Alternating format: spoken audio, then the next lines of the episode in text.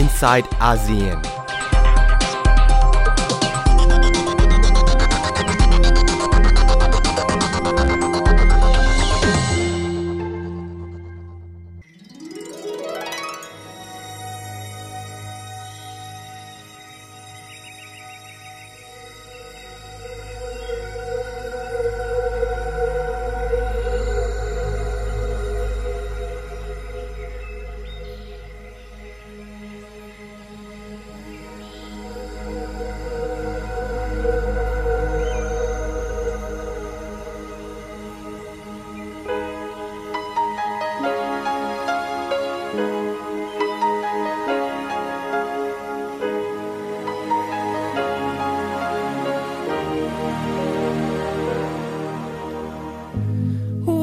About sunrise? What about rain? What about all the things that you said we were to gain? What about killing fears? Is there a time? What about all the things that you said was yours and mine? Did you ever stop to notice all the blood we've shed before? Did you ever stop to notice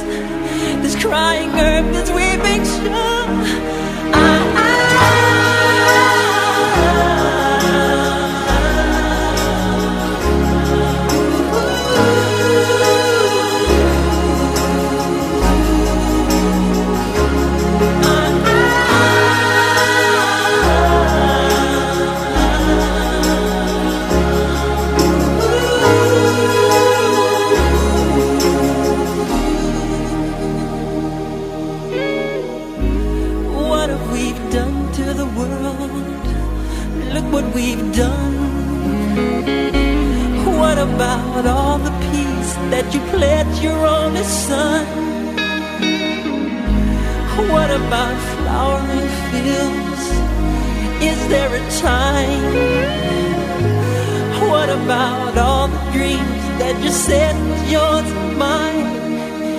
Did you ever stop to notice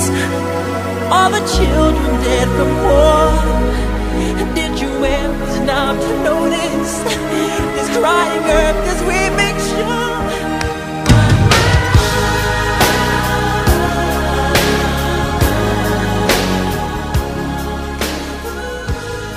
สวัสดีค่ะ ยินดีต้อนรับคุณผู้ฟังเข้าสู่รายการ i n s i ซต์อาเซียน ดิฉันชลันทรโยธาสมุทรทำหน้าที่ดำเนินรายการนะคะ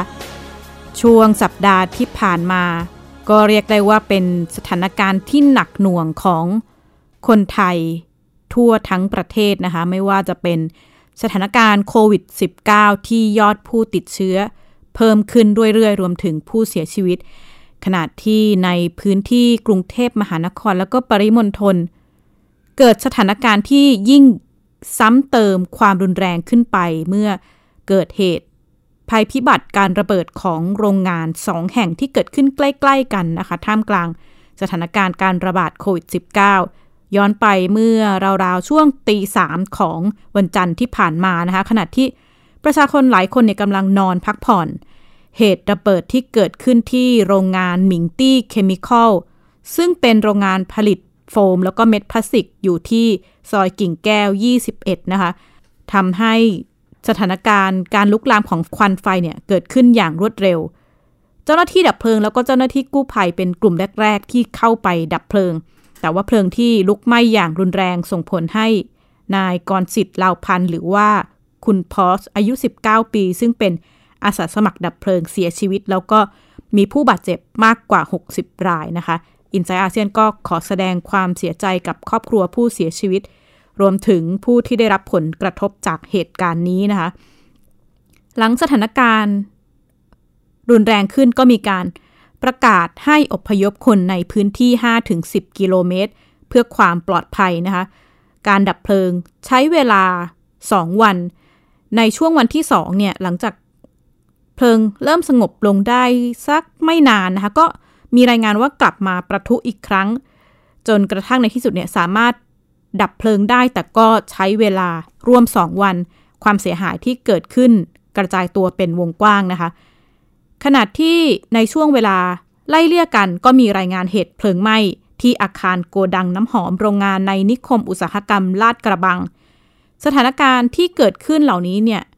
ไม่มีเหตุการณ์แจ้งเตือนภัยให้กับประชาชนในพื้นที่บริเวณใกล้เคียง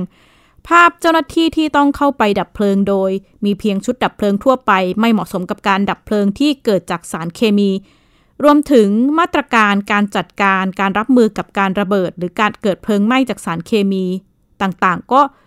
เหมือนจะไม่ค่อยชัดเจนทำให้สังคมตั้งคำถามถึงความพร้อม ในการรับมือกับภัยพิบัติจากสารเคมีของไทย ดิฉันได้พูดคุยกับคุณทาราบัวคำศรีผู้อำนวยการกินพิสประเทศไทย สะท้อนประเด็นสถานการณ์ที่เกิดขึ้นค่ะ กรณีหมิงตี้เคมีคอลเนี่ย ผมคิดว่ามันมันน่าสนใจตรงที่มันได้มันได้เปิดให้เห็นเอเขาเรียกว่าช่องว่าง หรือว่าสิ่งที่มันที่มันแบบว่าหมักหมมทับซ้อนกันมาฮะแล้วไม่ว่าจะเป็นเรื่องช่องว่างทางกฎหมาย เรื่อง การบังคับใช้กฎหมาย การเตรียมความพร้อมในการรับมือกับภาวะฉุกเฉินทางด้านสารเคมี เรื่องเรื่องผังเมืองใช่ไหมฮะแล้วก็จนจนไปถึงเรื่องนโยบาย การการส่งเสริมการลงทุนคือมันมันโยงใยกันไปหมด แต่ผมคิดว่ามันก็มีประเด็นหลัก ๆ เรื่องนี้แหละ คือว่า เออเราทำไมทำไมหลังจาก การพัฒนาอุตสาหกรรมของประเทศไทยที่ผ่านไปแบบว่า จะเรียกว่าแทบครึ่งทศวรรษนะฮะอ่อศตวรรษนะฮะเกือบห้าสิบปีที่ผ่านมาเนี่ย ตั้งแต่เรามีแผนแผนพัฒนาเศรษฐกิจสังคมแห่งชาติฉบับที่หนึ่งมาจนถึงปัจจุบันเนี่ยคือผมคิดว่าโลกมันเปลี่ยนไปเยอะมาก เทคโนโลยีมันก้าวไปมากๆเลยนะแล้วก็แต่แต่ความเสี่ยงที่เกิดขึ้นจากการพัฒนาอุตสาหกรรมเนี่ย มันก็ดูเหมือนไม่ได้แปรไปตามผันไปตามกันใช่ไหมยิ่งยิ่งเราคิดว่าเทคโนโลยีมันก้าวหน้าขึ้นโลกมันรุดหน้าไปมากขึ้นในทางเทคโนโลยีเนี่ยเราเราก็ยังเห็นในอุบัติภัยที่มันเกี่ยวข้องกับอุตสาหกรรมเนี่ยเกิดขึ้นอยู่ซ้ำแล้วซ้ำเล่าโดยเฉพาะในในประเทศกำลังพัฒนาในเอเชียไงฮะที่ผ่านมาเหตุ ความรุนแรงความเสียหายที่เกิดจากสารเคมีในประเทศไทยก็เกิดขึ้นมาหลายครั้งนะคะ ย้อนไปเมื่อสัก 30 ปีที่แล้ว ถ้าหลายๆ คนยังจำได้มีเหตุระเบิดครั้งรุนแรงที่เป็นลงข่าวในระดับโลกเลยทีเดียวในเรื่องของการเกิดระเบิดที่โกดังของท่าเรือของเตยนะคะ แรงระเบิดเนี่ยทำให้บ้านเรือนในรัศมี 1 กิโลเมตร ได้รับความเสียหาย ณเวลานั้นใช้รถดับเพลิงมากกว่า 100 คันนะคะพนักพนักงานดับเพลิงมากกว่า 500 คนเข้าดับเพลิง ใช้เวลาถึง 3 วันกว่าจะควบคุมเพลิงได้ สารพิษสารเคมีที่ฟุ้งกระจายในอากาศเนื่องจากเหตุการณ์ระเบิดส่งผลให้มีผู้บาดเจ็บสาหัสทันทีเนี่ยกว่า 30 คน เป็นพนักงานดับเพลิง 16 คน มีผู้ป่วย จากสารพิษต้องเข้ารับการรักษามากกว่า 1,700 คนนะคะ ในนั้นเป็นหญิงมีคันเกือบ 500 คน สถานการณ์ดังกล่าว ส่งผลกระทบให้หลายคนพิการ และจากนั้นต่อไปอีก 10 ปีเนี่ยก็พบว่าพยาบาลเจ้าหน้าที่ตำรวจที่เข้าไปทำงานในครั้งนั้นเนี่ยป่วยเป็นมะเร็งและเสียชีวิต แต่ว่าความเสียหายที่เกิดขึ้นณนะขนาดนั้นแคบจะไม่ต้องมีผู้ใดรับผิดชอบนะคะ เพราะว่าอุบัติเหตุ เพราะสิ่งเพราะระบุว่าสิ่งนั้นเป็นอุบัติเหตุ แล้วก็ขณะนั้นเนี่ยยังไม่มีกฎหมาย เข้ามาควบคุมเรื่องความปลอดภัยของสถานที่ตั้งหรือว่าโรงงานที่ทำเกี่ยวข้องกับสารเคมี แต่ขณะนี้ผ่านมา 30 ปีนะคะ สถานการณ์ภัยพิบัติจากสารเคมีก็เกิดขึ้นอย่างต่อเนื่อง แล้วก็ดูเหมือนว่าจะย้อนรอยปัญหาเดิมๆผู้อำนวยการมูลนิธิบูรณะนิเวศ มองถึงปัญหาการจัดการสารเคมีของไทยค่ะ ใช่ค่ะ คือคืออันเนี้ยถ้าถ้าถ้าหลายคนที่เคยเจอกับเหตุการณ์สารเคมีระเบิด ครั้งเจ็ดสารเคมีระเบิดที่ท่าเรือคลองเตยเมื่อปี 2534 นะคะ อันนี้ปี 2564 มันผ่านมา 30 ปีแล้วเนี่ย เหตุการณ์ครั้งนั้นที่เกิดขึ้นในปี 2534 หลังเหตุการณ์เนี่ยมันมีมันไม่ไม่ไม่ได้มีการติดตามตรวจสอบ ผลกระทบทางสุขภาพของประชาชนในพื้นที่ที่ที่เขาได้รับควันพิษ หรือว่าเขาได้รับเขาสูดดมอากาศ ช่วงที่เกิดไฟไหม้เข้าไปเนี่ย หลังเหตุการณ์นั้นมีผู้หญิงมีมีสติตั้งครรภ์ที่แท้งลูกเยอะมากนะคะแล้วก็มีเด็กที่เข้าออกมาบางคนก็มีพิการนะคะ แล้วก็ชาวบ้านบางคนเนี่ยก็เป็นมะเร็งนะคะ หรือว่าเป็นผู้ป่วยเรื้อรังเกี่ยวกับโรคทางเดินหายใจ นะคะโรคผิวหนังต่างๆ กรณีนี้เนี่ย อาจจะไม่ได้ใหญ่โตหรือว่ารุนแรงมากเท่ากับกรณีของสารเคมีระเบิดที่ท่าเรือคลองเตยแต่ว่าตัวมลสารที่เกิดขึ้นคือหมายถึงว่าตัววัตถุดิบที่เก็บในโรงงาน แล้วมันเกิดไหม้ไฟขึ้นมาเนี่ยค่ะ รวมถึงปฏิกิริยาที่เกิดขึ้นแล้วจากการไฟไหม้เนี่ยมันสารที่มีมันอาจจะทำปฏิกิริยากลายเป็นสารตัวอื่นแล้วก็ขะคุ้มอยู่ในอากาศ สิ่งเหล่านี้เนี่ยเป็นสิ่งที่มันสามารถส่งผลต่อร่างกายของคนได้ ก็เลยคิดว่า อย่างน้อยๆต้องมีจริงๆจริงๆคือสถานการณ์มันก็มันก็แย่มากๆ มันก็น่าเป็นห่วงไปไปทั้งหมดเลยนะคะ ก็ตอนนี้เหตุการณ์ที่เกิดขึ้นมันซ้ำเติมสถานการณ์การระบาดของโรคโควิดซ้ำเติมในบุคลากรทางการแพทย์และด้านสาธารณสุขต้องแบกรับปัญหาหนักมาก แต่อย่างไรก็ตามเชื่อว่าต้องมีผู้ผู้เจ็บป่วย แล้วก็อาจจะมีเจ็บป่วยรื้อรัง แล้วก็ เจ็บป่วยในระยะยาวจากเหตุการณ์ครั้งนี้ค่ะ โรงงานหมิงตี้ก่อตั้งมาประมาณ 30 ปีแล้วนะคะ ข้อมูลจากภาพถ่ายดาวเทียมของจิสตาเนี่ยก็ระบุว่า สภาพพื้นที่เนี่ยเริ่มมีการเปลี่ยนแปลง มีการถ่ายภาพย้อนหลังไป 30 ปี พบว่าก่อนหน้านี้พื้นที่รอบโรงงานก็คือเป็นพื้นที่เกษตรกรรมนะคะ แต่จากนั้นเนี่ยมีการปรับพื้นที่เป็นบ้านจัดสรรห้างสรรพสินค้า นิคมอุตสาหกรรมจน กลายเป็นชุมชนเมืองขนาดใหญ่ มีบ้านพักอยู่บ้านพักอาศัยค่อนข้างมากนะคะ แต่ว่าคำถามที่ว่าโรงงานมาตั้งก่อนบ้านพักมาหลัง ก็ดูจะไม่สำคัญเท่ากับทำไมระบบวางผังเมืองของไทย ปล่อยให้ พื้นที่ที่เป็นโรงงานอุตสาหกรรมที่มีสารเคมีอันตราย อยู่ใกล้กับพื้นที่อาศัยของประชาชน นอกจากนี้ยังรวมไปถึงปัญหาในเรื่องของการปรับปรุงโรงงาน การขยายกำลังการผลิต ทั้งเครื่องจักรเองแล้วก็ผลผลิตเม็ดโฟมเนี่ยที่เพิ่มกำลังการผลิตมากขึ้นนะคะ ขณะที่เวลานั้นเนี่ยมีการประกาศเขตควบคุมมลพิษในสมุทรปราการเมื่อปี 2537 แล้วในปี 2556 เนี่ยก็มีชาวบ้านออกมาร้องเรียนเรื่องมลพิษแล้วก็กลิ่นเหม็น ไปยังกรมควบคุมมลพิษ แต่ก็ไม่มีความคืบหน้าในการดำเนินการต่อโรงงานดังกล่าว จนนำมาสู่เหตุระเบิดเมื่อต้นสัปดาห์ที่ผ่านมานะคะผู้อำนวยการ Greenpeace ประเทศไทย มองปัญหาแล้วก็ข้อจำกัดระบบรับมือ ภัยพิบัติจากสารเคมีของไทยค่ะ ซึ่งมันก็จะมีหลายโรงด้วยกันใช่ไหมฮะแล้วก็แล้วก็เขาก็พยายามที่จะคล้ายๆกับ ก็รู้ว่าอุตสาหกรรมปิโตรเคมีเนี่ยมันมีความเสี่ยง เพราะมันมันมีสารเคมีจำนวนมากที่เป็นสารอันตราย แล้วก็มีเขาเรียกว่าแนวปฏิบัติที่ที่จะต้องจัดการกับมัน ถ้าเกิดหนึ่งสองสามสี่ขึ้น แต่ในในในกรณีของหมิงตี้เคมีคอลเนี่ยพอพอเรารู้ว่ามันมันมีการระเบิด แล้วก็เกิดเพลิงไหม้แล้วเพลิงไหม้ก็ดับไม่ได้สักทีเนี่ยเอ่อผมคิดว่าคนที่เข้าไปคนแรกๆอะจะอาจจะเป็นเจ้าหน้าที่ดับเพลิงหน่วยดับเพลิงเนี่ย ก็จะยังไม่รู้เลยว่ามันมันคือเพลิงไหม้ของสารเคมี หรือหรืออาจจะรู้แต่ว่าเครื่องมือที่มีอยู่รถดับเพลิงที่มีอยู่เนี่ย มันมันไม่ใช่เตรียมการไว้สำหรับจัดการกับเหตุฉุกเฉินจากสารเคมี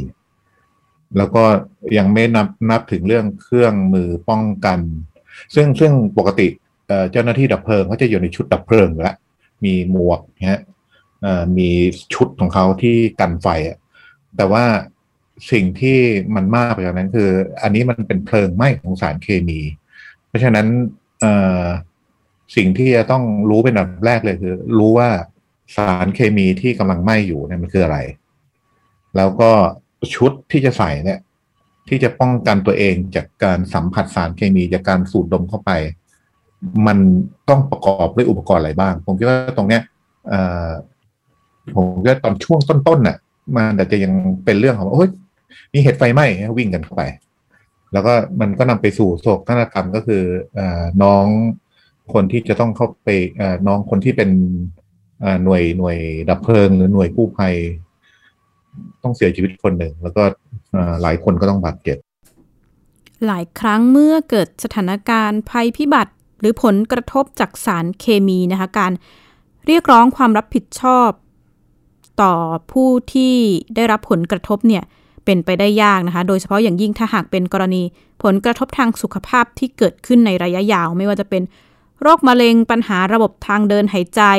ผลกระทบต่อทารกในครรภ์สิ่งเหล่านี้การเรียกร้อง ชดเชยเอาผิด เรียกได้ว่าแทบจะเป็นไปไม่ได้ในการติดตามหาความรับผิดชอบจากผู้เกี่ยวข้องนะคะ เนื่องจากขั้นตอนในการพิสูจน์หลักฐานมีข้อจำกัด ดิฉันได้พูดคุยกับผู้อำนวยการมูลนิธิบูรณะนิเวศ ถึงประเด็นในการติดตามหรือการเก็บข้อมูลข้อเสนอแนะต่อ ผู้ที่ได้รับผลกระทบว่าควรจะมีการเก็บข้อมูลเพิ่มเติมอย่างไรหากในอนาคต ต้องการเรียกร้อง ผลกระทบที่อาจจะได้รับจากกรณีนี้ค่ะ อยู่ที่อยู่ที่ผู้บังคับใช้กฎหมายของบ้านเราเจ้าหน้าที่ตำรวจต่างจะสามารถติดตามเจ้าของโรงงานเข้ามารับผิดชอบได้ไหม อย่างน้อยเรื่องการสาเหตุของอ่าการการเกิดไฟไหม้ครั้งนี้เนี่ยความเสียหายในเชิงกายภาพ มันชัดเจนอยู่แล้วถูกไหมคะความเสียหายทางกายภาพเนี่ยมันชัดเจนคือ ยังไงก็ต้องรับผิดชอบ แต่ความเสียหายทางสุขภาพเป็นเรื่องที่ต้องพิสูจน์อีกการพิสูจน์นี้ก็จะต้องมีการเก็บรวบรวมหลักฐานสารวัตถุดิบที่ที่ที่ที่อยู่ในโรงงานแล้วเกิดไฟไหม้ขึ้นมาไฟไหม้ขึ้นมาเกิดเมื่อเกิดไฟไหม้แล้วเนี่ย สารเคมีเหล่านั้นมันทำปฏิกิริยาอะไรแล้วกลายเป็นสารอะไรแล้วสารนั้น มันส่งผลกระทบต่อสุขภาพอย่างไรบ้างทำให้เกิดโรคอะไรมันมีความเสี่ยง ที่จะทำให้เกิดโรคอะไร แล้วผู้ที่เจ็บป่วย ทั้งทั้งเจ็บป่วยจากเหตุการณ์มีเฉพาะหน้านี้ค่ะ ภายในเมื่อเมื่อเพิ่งว่าเจ็บป่วยในปัจจุบันนี้ก็เป็นแบบหนึ่ง ซึ่งอันนี้ก็ต้องไปไปลงทะเบียนไว้แต่ถ้าจะฟ้องในระยะยาวเนี่ยเป็นเรื่องที่ต้องพิสูจน์อีกเยอะแยะมากมายซึ่ง ก็มีของหมิงจี้นี่ก็ก็เช่นเดียวกันว่าเอ่อการฟ้องคดีถ้าเป็นเกี่ยวข้องกับเรื่องความเสียงทางสุขภาพเราเชื่อว่าน่าจะเป็นไปได้ยากสำหรับชาวบ้าน แล้วก็คดีน่าจะยืดเยื้อมาก ๆ เอ่อแต่ถ้าหากมีมีคนที่จะทำอันนี้ได้เนี่ย เราก็คิดว่าเราก็อยากสนับสนุนให้ทำเพราะว่าน่าจะได้เป็นคดีตัวอย่างสำสำหรับสำหรับประเทศไทยที่จะต้องมีการปรับปรุงกฎหมาย อ่า แล้วก็จะต้องมีการควบคุมอุตสาหกรรมเหล่านี้ต่อไปนะคะ แต่ในเบื้องต้นเนี่ยเราคิดว่าทุกคนที่เดือดร้อนก็น่าจะเก็บรวบรวมหลักฐานทั้งหมดที่เกี่ยวข้องกับตัวเองเอาไว้นะคะ ไม่ว่าคุณจะบาดเจ็บยังไงคุณอากจะเก็บภาพถ่าย ความเสียหายที่เกิดขึ้นในเชิงกายภาพ หรือว่าความเจ็บป่วยทางสุขภาพอย่างเช่นทำให้เกิดผื่นทำให้เกิดอาหายใจไม่สะดวก หายใจไม่ออกแบบนี้นะคะ ก็ก็น่าจะต้องเก็บเป็นหลักฐานเอาไว้ค่ะ ถ้าเราคิดว่าจะต้องมีการต่อสู้ทางคดีต่อนะคะ อีกหนึ่งประเด็นที่หลายฝ่ายตั้งคำถามนะคะ คือการที่เจ้าหน้าที่ดับเพลิงเนี่ย ระดมคนเข้าไปดับเพลิงทำงานโดยที่ อาจจะไม่รู้ด้วยซ้ำว่าเพลิงที่ระเบิดเป็นการไหม้จากสารเคมี ไม่มีข้อมูลว่า โรงงานดังกล่าวมีสารเคมีอะไรบ้าง มีอยู่จำนวนเท่าไหร่ สารเคมีเหล่านั้นตั้งอยู่ส่วนไหนของโรงงาน ไม่รู้ไม่มีการให้ข้อมูลแม้กระทั่ง แผนผังของโรงงานนะคะ ในวันที่มีเหตุระเบิดจนถึงช่วงเวลาดับเพลิงวันถัดไปเนี่ย ไม่ได้มีภาพของผู้แทนของโรงงานเข้ามาชี้แจงรายละเอียด โครงสร้างโรงงานการรับมือกับเหตุเพลิงไหม้ต่างๆนะคะ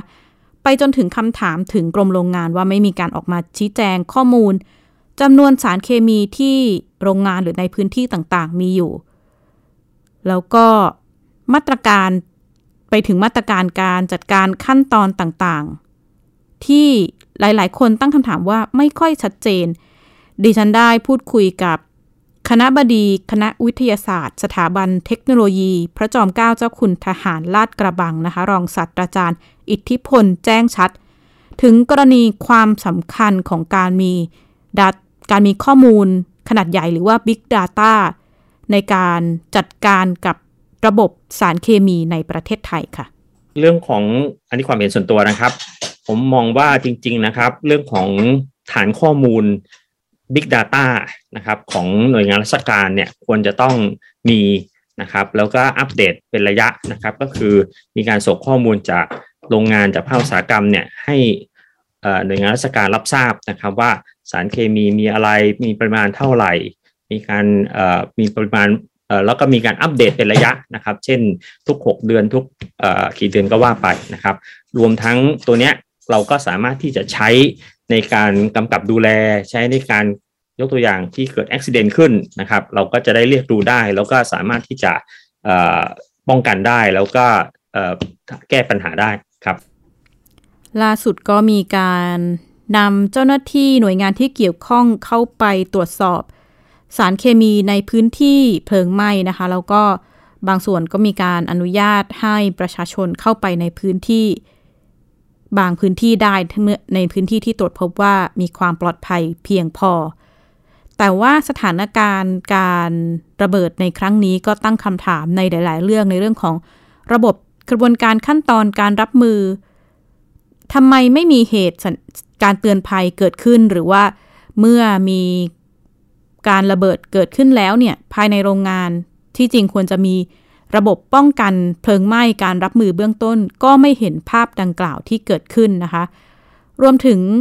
การแจ้งเตือนอบพยพที่ผู้เชี่ยวชาญบอกว่า ถือเป็นขั้นตอนที่ดีที่มีการแจ้งให้คนในพื้นที่เนี่ยอบพยพออกไปเพื่อความปลอดภัย แต่ว่าตามปกติแล้วในในต่างประเทศ ดิฉันก็ได้พูดคุยกับผู้เชี่ยวชาญนะคะว่า จะมีระบบมีกระบวนการมีขั้นตอน ที่ค่อนข้างรัดกลุ่มในกรณีเกิด เหตุภัยพิบัติการระเบิดจากสารเคมี คุณทาราบัวคำศรีก็ประเมินแล้วก็เล่าให้ฟังถึงระบบมาตรฐานการรับมือสารเคมีและข้อจำกัดของระบบของไทยค่ะ ถ้าเราดูแบบเขาเรียกว่าแนวแนวทางแนวปฏิบัติในเรื่องของการ รับมือหรือการเตรียมความพร้อมกับภาวะฉุกเฉินด้านสารเคมีเนี่ยมันมันต้องเริ่มตั้งแต่ว่าการวางโครงสร้างพื้นฐาน อันแรกเลยก็คือจะต้องมีการเตือนภัยก่อนนะ เพราะว่าในกรณีหนึ่งที่เกิดขึ้นในอดีตก็คือการที่มีก๊าซรั่วที่ที่แบบว่าเป็นพิษเฉียบพันธุ์ที่ที่อินเดียที่เมืองโพปานเนี่ย คือคนนอนอยู่ก็สูดหายใจแล้วก็เสียชีวิตไปเลย เพราะว่าไม่มีการเตือนภัยไม่มีไม่มีเขาเรียกว่าในในในอดีตเนี่ยเขาจะใช้เหมือนกับหวอฮะเป็นเป็นคล้ายๆหวอ แต่เป็นหวอที่เสียงยาวๆหน่อยว่า ตอนนี้เกิดสารเคมีรั่วไหลขึ้น หรือเกิดอุบัติภัยขึ้นต้องเตือนภัยก่อนมิงตี้เคมีเขาไม่มีนะใช่ไหมฮะไม่ไม่มีแน่นอนเพราะว่าไม่ไม่งั้น แล้วมันดึกด้วยแล้วผมคิดว่ายังไงคนก็แทบจะพักผ่อนกันหมดแล้วเตือนภัยมาก่อน การการเตือนภัยหมายถึงระบบเตือนภัย ระบบเตือนภัยที่มันที่มันเชื่อมโยงเข้ากับเอ่อเรียกว่ากระบวนการผลิตของโรงงานแต่ละโรงแต่อันนี้ถ้าเรานึกดูว่าในกรณีของประเทศไทยเนี่ยมันทำยากมาก ถ้าโรงงานมันกระจายกระจายแล้วแล้วเราเราไม่แน่ใจว่าโรงงานไหนเนี่ยใช้สารเคมีอะไรเนี่ย ในในต่างประเทศมันมันโรงงานแต่ละโรงก็ต้องรับผิดชอบตัวเอง หมายถึงว่าจะต้องมีจะต้องเป็นเงื่อนไขแรก เวลาจะต้องแบบว่าไปขอใบอนุญาตจัดตั้งโรงงานก็ต้องก็ต้องแบบว่ามีการตรวจสอบทั้งหมดเลยว่าได้มีเกณฑ์ต่างๆ ในการที่จะจัดตั้งโรงงานได้ อันหนึ่งก็คือเรื่องของการเตือนภัย นอกจากนี้นะคะก็มีการตั้งคำถาม เพราะเนื่องจาก ปกติแล้วเนี่ยโรงงานอุตสาหกรรมที่ทำในเรื่องของเคมีต่างๆ ที่มีความเสี่ยงเนี่ยก็จะต้องมีระบบควบคุมดูแลกรณีเกิดเพลิงไหม้รวมถึงควบคุมสถานการณ์ กรณีเกิดเพลิงไหม้ไม่ให้ลุกลาม กลายเป็นสถานการณ์ รุนแรงอย่างที่เกิดขึ้นนะคะ ดิฉันก็ได้พูดคุยกับคุณธาราบัวคำศรีแล้วก็คุณธาราก็ตั้งคำถามถึงกรณีที่ไม่ได้เห็นภาพ ระบบ รักษาความปลอดภัยควบคุมสถานการณ์ของโรงงานหมิงตี้จนทำให้เกิดภาพการระเบิดแล้วก็การขยายเป็นวงกว้างอย่างที่เห็นในช่วงต้นสัปดาห์ที่ผ่านมาค่ะ ในในตัวของโรงงานอุตสาหกรรมเองก็ต้องก็ต้องมีปฏิบัติการป้องกันภัยแล้วก็ตอบโต้ ด้วยตัวของตัวเองนะยังบางบางทีมันเกิดเพลิงไหม้เล็ก ๆ หรือเกิดสารเคมีรั่วไหล ยังไม่ถึงขั้นที่แบบว่า จะต้องขอความช่วยเหลือจากภายนอก โรงงานก็ต้องมีอุปกรณ์ต่างๆ นานา มีแบบเครื่องไม้เครื่องมือในการจัดการ เพื่อที่จะหยุดหยุดภาวะหยุดเฉินตรงนั้น แต่ว่าถ้ามันผ่านตรงนี้ไปแล้วก็คือ มันก็กลายเป็นภัยพิบัติ ก็คือระเบิดปุ้มเหมือนเหมือนหมิงตีเขียนเขาซึ่งมันเกิดขึ้นเร็วมากดีมันแบบว่าคลิปแป๊บเดียวใช่ไหมครับ อันนี้เอ่อพอเกิดภัยพิบัติขึ้นแนวปฏิบัติ ในทางสากลแล้วก็ประเทศที่ก้าวหน้าเขาทำกันก็คือว่าต้องลดความสูญเสียให้น้อยที่สุด โดยที่จะต้องมีเอ่อเขาเรียกว่าองค์กรที่เข้ามาจัดการระบบ แล้วก็การตอบโต้กับภาวะฉุกเฉิน ซึ่งในประเทศไทยเนี่ย เราไม่มีการเตือนภัย ไม่มีการเฝ้าระวัง แม้เพลิงจะดับลงไปแล้วนะคะ แต่ว่าสิ่งที่หลายคนตั้งคำถามและ น่าจะจำเป็นต้องมีการดำเนินการต่อคือ ในเรื่องของความผิดพลาดนี้เกิดขึ้นได้อย่างไร ใครจำเป็นต้องรับผิดชอบบ้าง รวมถึงการช่วยเหลือสนับสนุนเยียวยา ผู้ได้รับผลกระทบไม่ว่าจะเป็นครอบครัวผู้เสียชีวิต